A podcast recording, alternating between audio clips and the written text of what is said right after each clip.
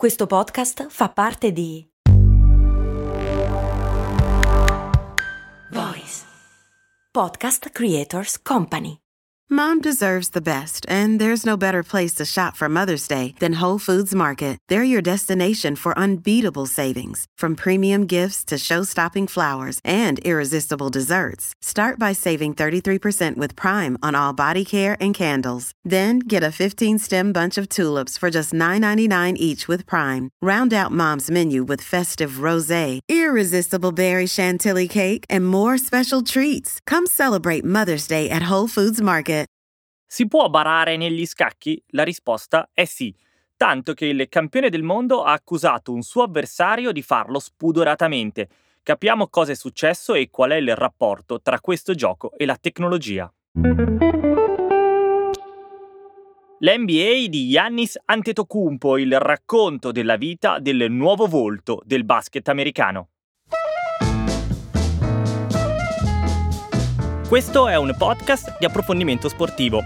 Vuole raccontare lo sport, le sue storie e i suoi protagonisti per analizzare e comprendere come l'economia, la politica, la cultura e la società influenzino e a loro volta siano influenzate dalle vicende dello sport.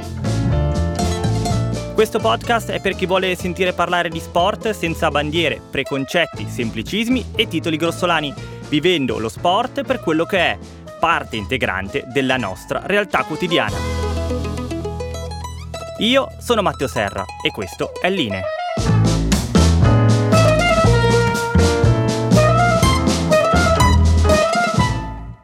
Ciao a tutti e rieccoci con un nuovo appuntamento di Line, il podcast di approfondimento sportivo.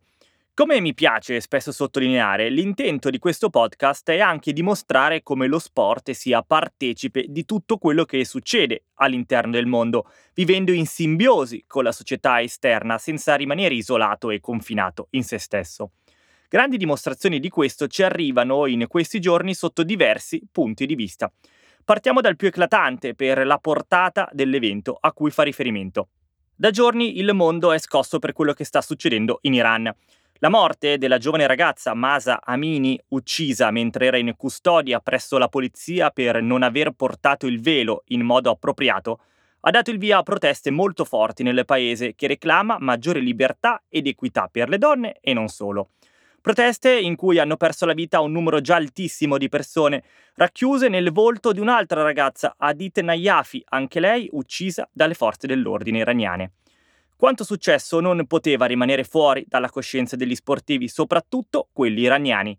Per questo il principale calciatore dell'Iran, Sardar Azmoun, che oggi gioca in Germania al Bayer Leverkusen, ha deciso di prendere posizione e su Instagram ha scritto di non poter più stare a guardare, schierandosi al fianco delle donne iraniane e della loro protesta. Non ce la faccio più a restare in silenzio, ha scritto. Una presa di posizione importante, è stato il primo calciatore a farlo e che può costargli molto caro, per esempio l'esclusione dalla nazionale e quindi dal prossimo mondiale. Su questo Asmoon ha detto: La punizione è l'espulsione della nazionale? Beh, allora cacciatemi. Se sarà servito a salvare anche una sola ciocca di capelli delle donne iraniane, ne sarà valsa la pena. Quanto sta succedendo, continua Asmoon, non sarà mai cancellato dalle vostre coscienze. Io non ho paura d'essere cacciato. Vergogna per voi che avete ucciso con tanta facilità gente del nostro popolo. E viva le donne iraniane. Se questi sono dei musulmani, che Dio faccia di me un infedele. Dopo questa sua uscita, tutta la squadra ha deciso di schierarsi al suo fianco, tanto che nell'ultima partita giocata durante l'inno nazionale hanno deciso di indossare un giubbotto nero, così da coprire la maglia, andando di fatto contro il proprio paese. Rimaniamo sul tema magliette da calcio e quello che vogliono rappresentare.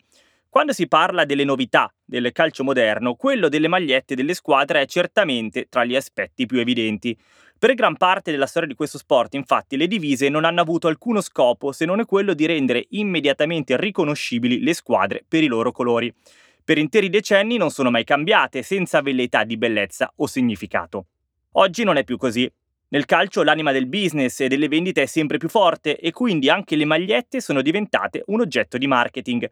Ogni squadra ne ha almeno tre che devono essere belle, innovative, particolari o uniche, così da essere vendute il più possibile talvolta diventano anche portatori di nuovi significati.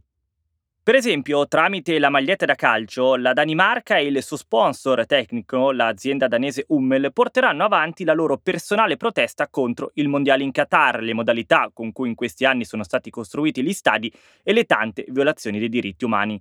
Lo fanno tramite l'autocancellazione proprio sulla maglietta.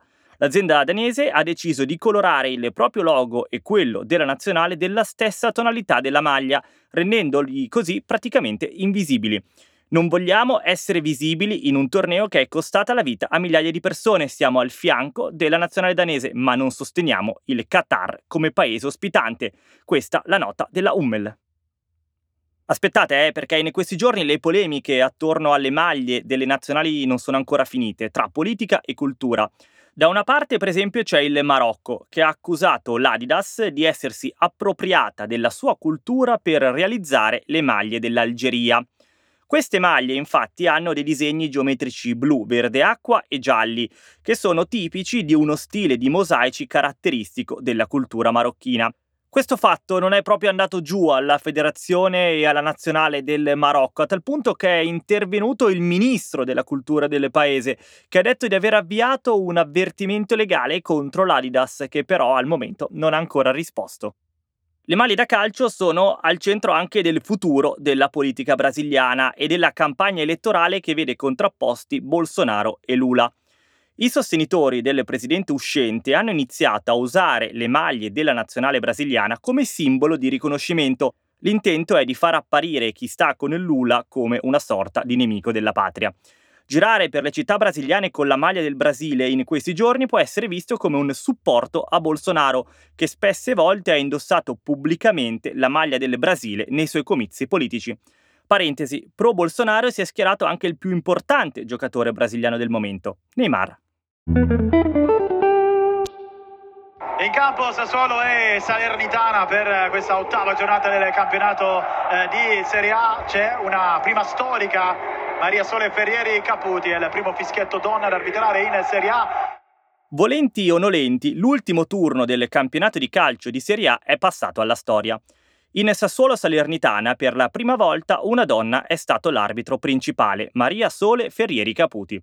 È la terza donna in tutto il panorama europeo ad arbitrare a un tale livello, dopo la tedesca Bibiana Steinhaus e la francese Stéphanie Frappard. Questo episodio, che dovrebbe essere l'inizio, finalmente, di una nuova cultura, in realtà ha confermato l'approccio ancora retrogrado verso il tema.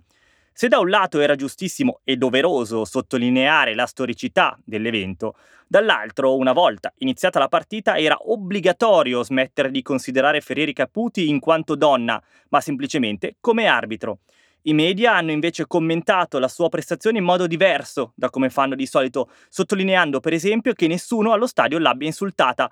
Ma davvero ci si aspettava questo? Eh, dal punto di vista tecnico, invece, solo complimenti e applausi, anche un po' eccessivi, come se si fossero un po' stupefatti del fatto che una donna non abbia fatto errori di ogni genere, rivelando il maschilismo che ancora sta alla base del calcio italiano. Ferrieri Caputi ha iniziato ieri la sua carriera in Serie A, come ogni anno fanno molti arbitri che tuttavia restano nell'anonimato. Detto di quanto fosse giusto sottolineare la prima volta di un arbitro donna in Serie A, su Ferrieri Caputi sono già stati scritti decine di articoli, una morbosità da coda di paglia, come dimostra il fatto che spesso venga chiamata solo Maria Sole. Insomma, l'ennesima occasione persa per fare reali passi in avanti. E chiudiamo con l'atletica, perché mentre Ferrieri Caputi scriveva a modo suo la storia, a Londra, quasi in contemporanea, lo faceva anche una maratoneta etiope, Yelemzer Yeula, che a 23 anni è diventata la più giovane di sempre a vincere la maratona di Londra. E lo ha fatto in un modo incredibile, perché a poco più di 10 km dalla fine era inciampata in un dosso di quelli per ridurre la velocità ed era caduta di faccia, facendosi anche parecchio male.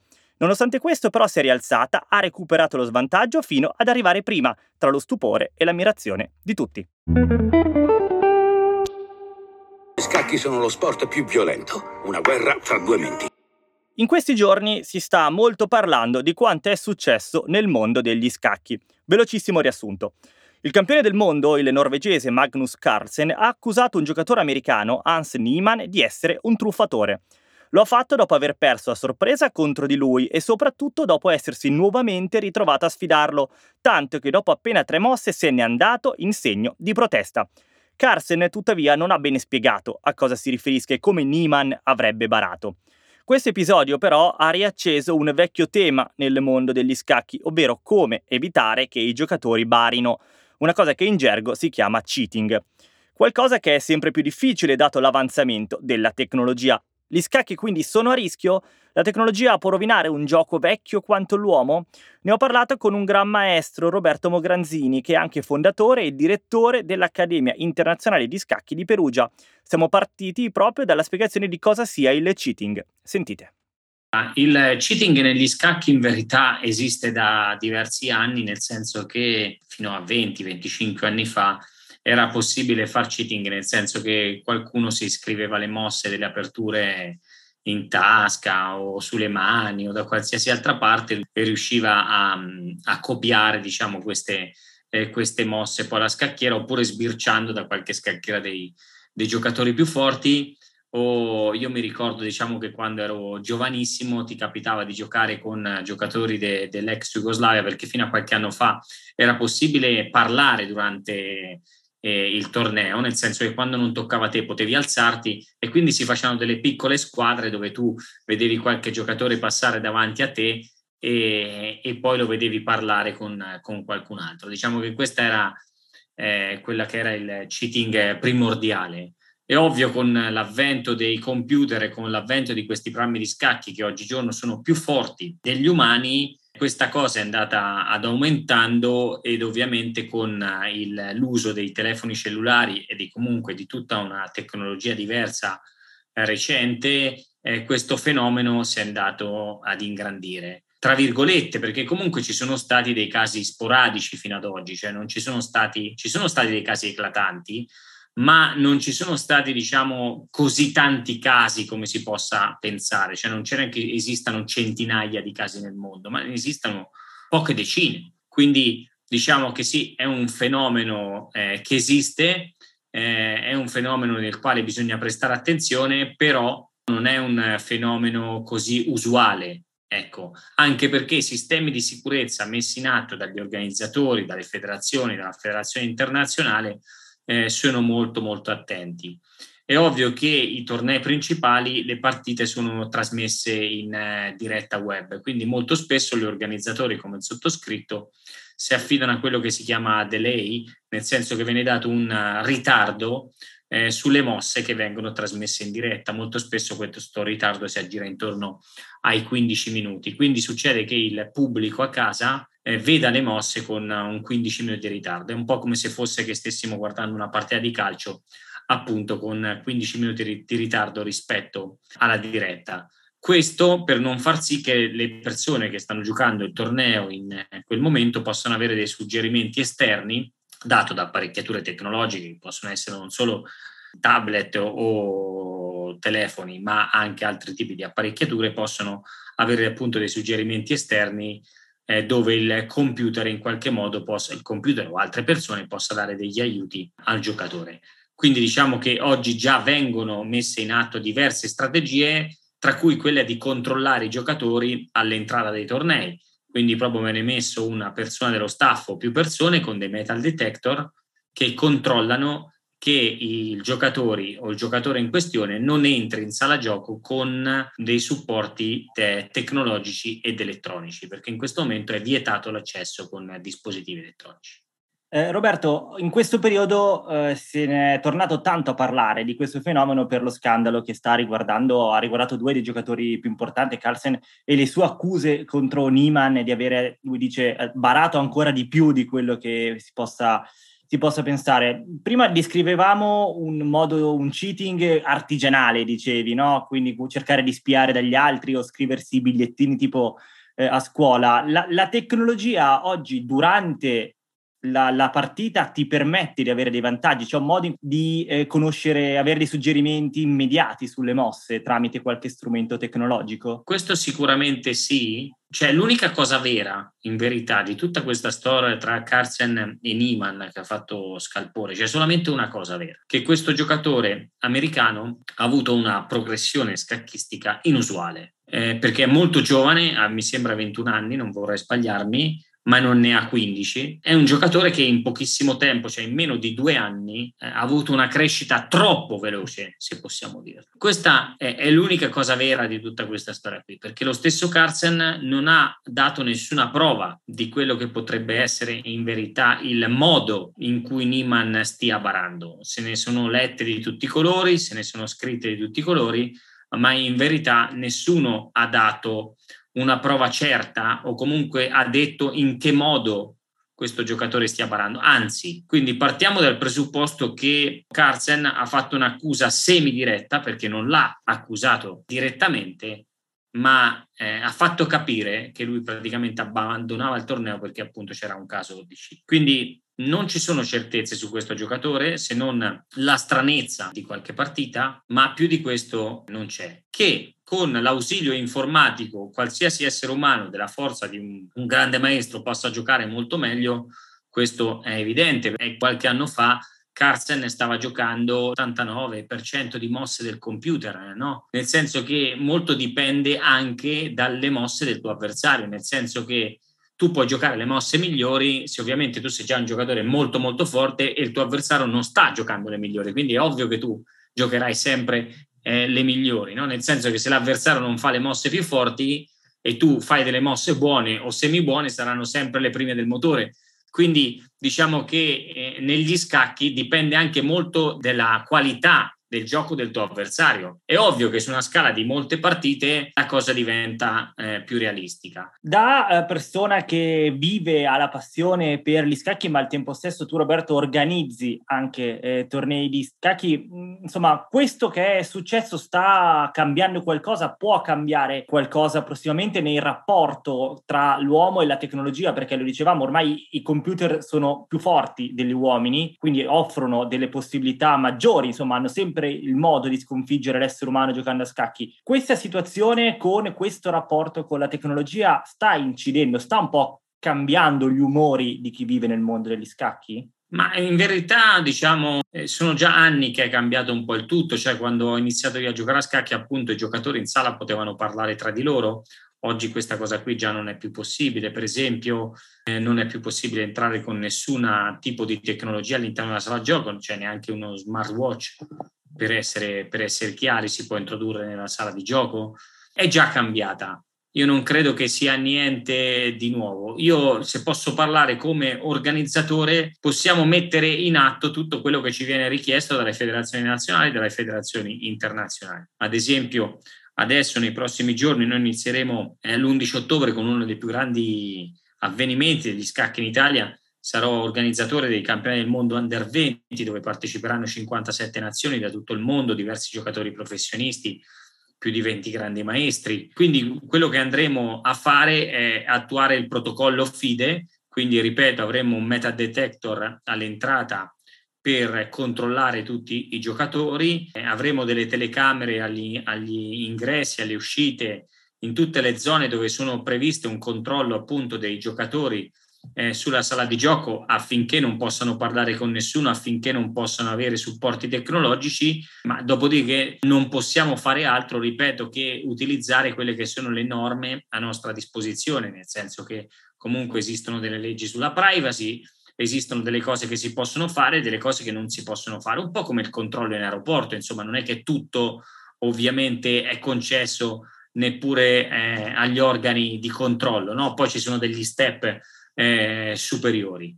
Non dimentichiamoci che tra l'altro negli scacchi esiste anche un controllo antidoping vero e proprio, che invece è un controllo su tutte quelle sostanze che possono aiutare la concentrazione e aiutare il, il gioco di un professionista. Quindi non esiste diciamo solo la tematica del cheating, ma esiste proprio anche il controllo antidoping Provando a immaginare come potrebbero cambiare gli scacchi da qui ai prossimi anni, tenendo presente che tendenzialmente la tecnologia diventerà sempre più avanzata, quindi offrirà sempre nuovi spunti e tenendo presente che tendenzialmente nel mondo degli sport il doping è sempre un passo avanti all'antidoping, cambierà nuovamente il gioco degli scacchi, aumenteranno queste attenzioni, aumenteranno le precauzioni, bisognerà ripensare forse addirittura il modo con cui vengono organizzate le gare, cosa ti immagini? Ma sì, sicuramente aumenteranno questi controlli, aumenteranno le precauzioni, io mi auguro di sì, perché ripeto, come negli altri sport eh, le cose si modificano, si modificano anche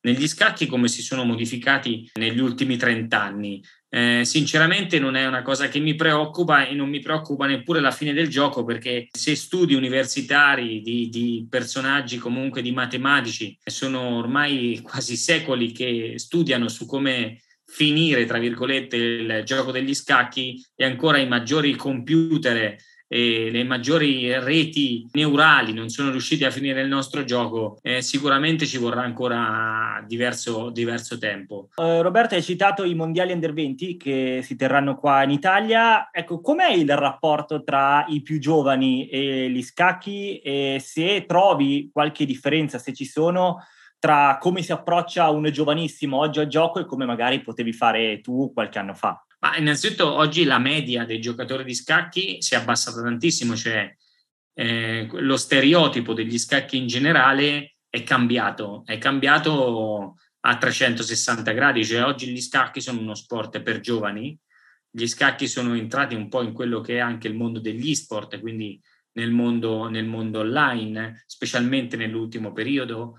Oggi ai tornei il 60-70% dei giocatori che partecipano ai tornei non superano i 20 anni. Questo perché c'è stata una mm, grande volontà delle federazioni degli stati a fare un, un grande lavoro su quello che riguardavano gli scacchi a scuola, ma anche proprio perché gli scacchi è uno sport, è una disciplina che piace ai giovani, c'è una costruzione mentale particolare che prende i giovani, è adrenalinica, dà tantissime emozioni, quindi piace ai giovani cioè oggi in India, ad esempio, se possiamo fare dei, dei paragoni, la nazionale indiana è quasi tutta costituita da giovani di meno di 18 anni e le Olimpiadi quest'anno degli scacchi, svoltesi appunto in India, è stata vinta dalla nazionale dell'Uzbekistan, una nazionale giovanissima dove nessuno di loro mi sembra che superi i 25 anni. Quindi è cambiata completamente la metamorfosi di quelli che sono eh, gli scacchisti in generale. Oggi nella classifica tra i primi 100 mi sembra che solamente uno o due giocatori superino i 50 anni.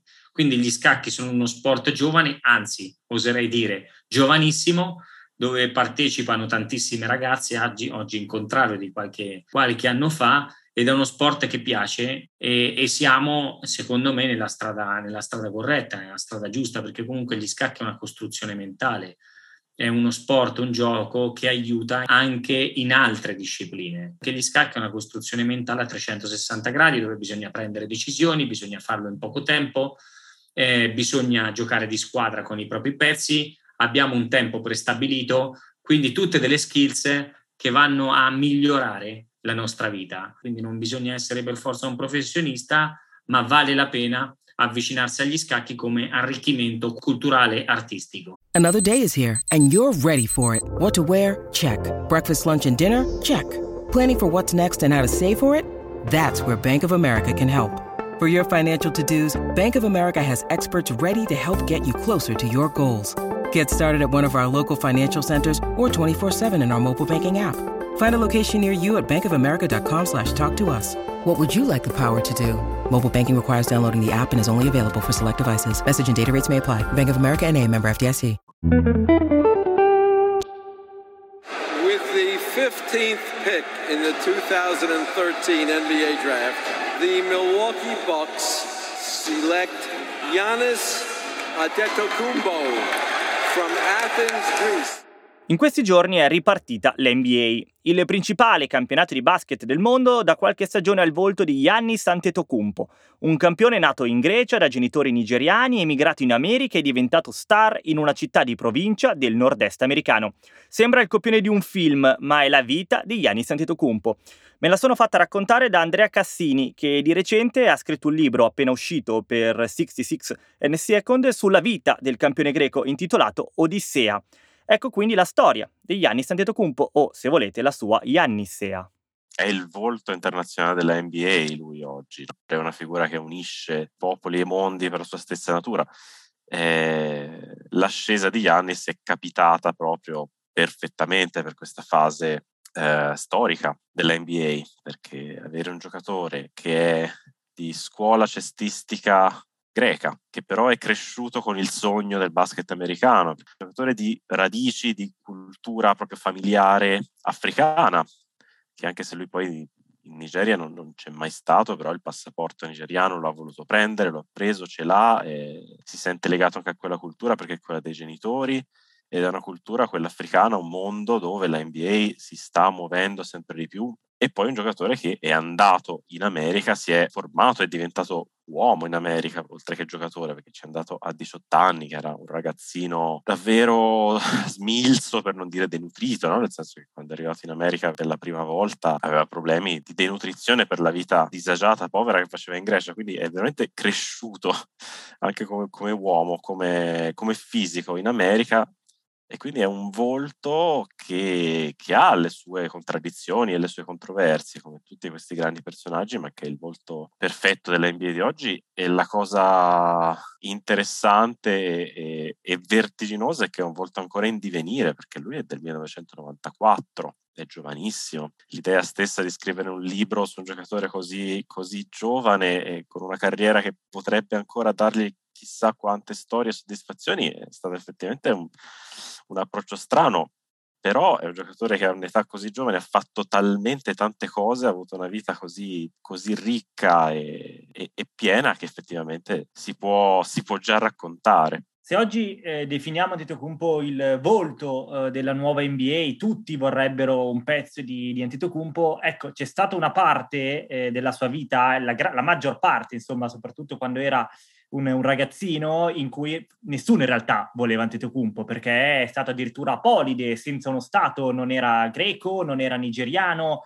insomma, non era quasi nulla. E cosa ci si può dire di questa fase della vita di Antetokounmpo? Sì, hai detto benissimo. Lui fino ai 18 anni proprio era, era polide, no? Perché eh, lui è nato in Grecia, eh, come anche i quattro fratelli, però la Grecia non aveva eh, all'epoca lo, lo Ius Soli, quindi i genitori erano, erano clandestini, erano emigrati dalla Nigeria, quindi lui e i fratelli rimasero senza cittadinanza e ovviamente insomma con tutti i problemi di integrazione e di, di razzismo che poteva affrontare, insomma è facile immaginarselo, cosa poteva affrontare una famiglia di ragazzi poveri africani in un quartiere come Sepolia, uno dei quartieri poveri, popolari di Atene, tra l'altro in un periodo che coincideva con l'ascesa di, di Alba Dorata, no? il partito di estrema destra che proprio negli anni in cui Yannis cresceva ad Atene raggiungeva il picco dei consensi per dei ragazzi come loro andare in giro per Atene di notte, sapendo che c'erano le pattuglie di Alba Dorata per i vicoli, ecco, non era esattamente un'esperienza incoraggiante, tant'è vero che poi spesso quando se ne stavano ad allenarsi fino a tardi in palestra, prestavano poi direttamente a dormire in palestra, tiravano giù i materassoni e dormivano lì perché non era il caso di mettersi per strada. Quindi sì, da un lato poi racconta anche che ha trovato in certi ambienti, nella scuola, nei campetti, ha trovato invece una cultura di, di integrazione poi c'è stato questo suo primo coach, diciamo, il suo, il suo scopritore eh, Veliniatis, che è stato quello che proprio ha preso lui e i fratelli dai, dai campetti e li ha portati dentro una palestra per, per, aiutarli anche a dargli un futuro. Se una parte di Grecia lo voleva, gli voleva bene come fa ancora oggi, c'era tutta un'altra parte che invece magari gli faceva piacere vedere in televisione lo Yannis giovanissimo quando giocava nella Serie A2 greca che faceva le sue schiacciate spettacolari perché un giocatore così alto e veloce eh, e atletico non c'era al di fuori di lui, però poi quando era il momento di chiamarlo greco ecco che allora qualcuno iniziava a storcere il naso e dire eh no ma forse pensiamoci un attimo tant'è vero che la cittadinanza greca gli è stata data molto in maniera un po' rocambolesca no? di corsa perché c'erano già le sirene dell'NBA che suonavano lui nel giro di un anno è passato dal, dall'essere un perfetto sconosciuto a uno dei prospetti più chiacchierati al mondo no? questa è la, la forza del, del passaparola che, che, si può creare intorno all'NBA, un qualcosa di, di, pazzesco, perché lui da un giorno all'altro si è ritrovato gli scout NBA che arrivavano con le berline nere in giacca e cravatta e occhiali da sole in queste palestre scalcinate dove giocava lui, cioè scene veramente da film. E allora quando è diventato chiaro che sarebbe andato in NBA, anche la, l'apparato burocratico greco si è svegliato e ha detto magari è il caso di dargli la nazionalità greca perché sennò questo era già pronto a prendere il passaporto spagnolo, no? Invece gli spagnoli su questo sono piuttosto svelti a prendersi talenti internazionali privi di bandiera, però ha fatto più importante e anche più triste è che anziché un, un, modello, questa cittadinanza data a Yannis e al fratello Thanasis, è rimasta un'eccezione, no? Perché tutti gli altri ragazzini greco-africani del loro quartiere eh, la cittadinanza non l'hanno avuta. Gli stessi genitori di Yannis e gli altri due fratelli minori l'hanno avuta, ma molto più tardi a meno che tu non abbia dei meriti speciali sportivi come aveva Yannis, è molto molto difficile ottenere, ottenere, i documenti e questo invece fratello Tanasis per esempio lo disse subito, dice noi sì abbiamo avuto questa fortuna ma dobbiamo essere per forza dei fortissimi giocatori di basket per essere riconosciuti come greci, è una vicenda che fa riflettere e, e insegna anche molto al di fuori dello, di ciò che è strettamente sportivo. Certo, situazioni che insomma viviamo in modo analogo in Italia, sì, eh, dove non ci sono tante differenze da questo punto di vista. Eh, diciamo, eh, Antetokounmpo esplode in Grecia, all'improvviso dicevi l'NBA si accorge di lui e quindi fa il grande salto. Eh, arriva in NBA ma lo fa in un modo anche qui particolare, eh, che rende, insomma, scr- sembra apposta scritto a tavolino perché non va in una delle grandi eh, metropoli americane, non va in una delle grandi squadre, ma va a Milwaukee, eh, una cittadina insomma, lontana uh, da, da, quello che è l'immaginario uh, degli Stati Uniti, eh, siamo nel, nel nord-est, eh, una città senza grandissima cultura del basket e lui però insomma eh, la mette eh, su, sulla carta geografica del basket americano avendo dei risvolti, lo scrivi bene anche nel libro, non soltanto dal punto di vista sportivo ma anche di più per la città. Sì, per certi versi è stato davvero un matrimonio perfetto, no? di quelli che anche a farlo apposta non sarebbe venuto così bene, quello tra Yanis e Milwaukee, perché il, il draft NBA è sempre una una lotteria, no? non solo perché l'ordine di scelta delle squadre viene effettivamente, almeno in parte, deciso da una lotteria, ma perché il luogo dove poi va a finire un giocatore spesso è molto arbitrario. Yannis aveva contatti prevalentemente con Atlanta no? e loro gli avevano assicurato che l'avrebbero chiamato al draft, però poi è successo che Milwaukee sceglieva prima di, di Atlanta e loro si erano mossi un po' dietro le quinte, si erano innamorati a loro volta di Giannis e decisero di prenderlo. Quindi lui scoprì la sera, pochi, pochissimi minuti prima che poi il commissioner lo, lo annunciasse sul palco, che sarebbe andato nel Wisconsin non ne sapeva assolutamente nulla. No? Lui racconta che la prima cosa che ha fatto è stato cercare Milwaukee su Google, scoprì che faceva freddo e si accorse che non aveva vestiti invernali a sufficienza. Milwaukee è stata perfetta perché era uno di quelli che si chiamano mercati secondari no? per l'NBA, quindi non sono di quelle città che richiamano le grandi stelle, i grandi giocatori, però in quel, e che tra l'altro in quel periodo veniva da annate veramente tremende, no? non riuscivano a qualificarsi ai playoff o comunque avere risultati di rilievo da tanto tempo. Al contempo però la, la gestione della squadra fu, fu, accorta, fu lungimirante perché quando poi decisero di puntare forte su Yannis, quando capirono che era lui davvero l'uomo del futuro, gli misero anche accanto allenatori di un certo tipo come Jason Kidd che eh, pur con certi alti e bassi ha rappresentato la figura del mentore cestistico per Yannis. Li hanno messo accanto come compagni dei veterani o comunque degli uomini che lo sapessero pungolare, che lo sapessero motivare e poi lui, Yannis, ha restituito a Milwaukee con gli interessi, tutto quello che gli è stato dato. Milwaukee è una di quelle città che ha accusato abbastanza la, la crisi economica tra la fine degli anni 10 e del 2000, non troppo distante da Milwaukee c'è Detroit che era andata in bancarotta. Città del genere contano tanto a livello economico sulle franchigie sportive, quindi se eh, i Bucks vanno in difficoltà economica l'intera città ne risente e Milwaukee rischiava di perdere i Bucks perché avevano un impianto ormai datato, eh, non più in linea con gli standard della Lega, per cui eh, il commissioner a un certo punto diede un ultimatum, minacciò di spostare la franchigia, come, come si può fare nell'NBA, e c'erano già eh, Las Vegas che scalpita da anni per avere una sua franchigia NBA, c'era Seattle che attende di riavere i suoi Sonics.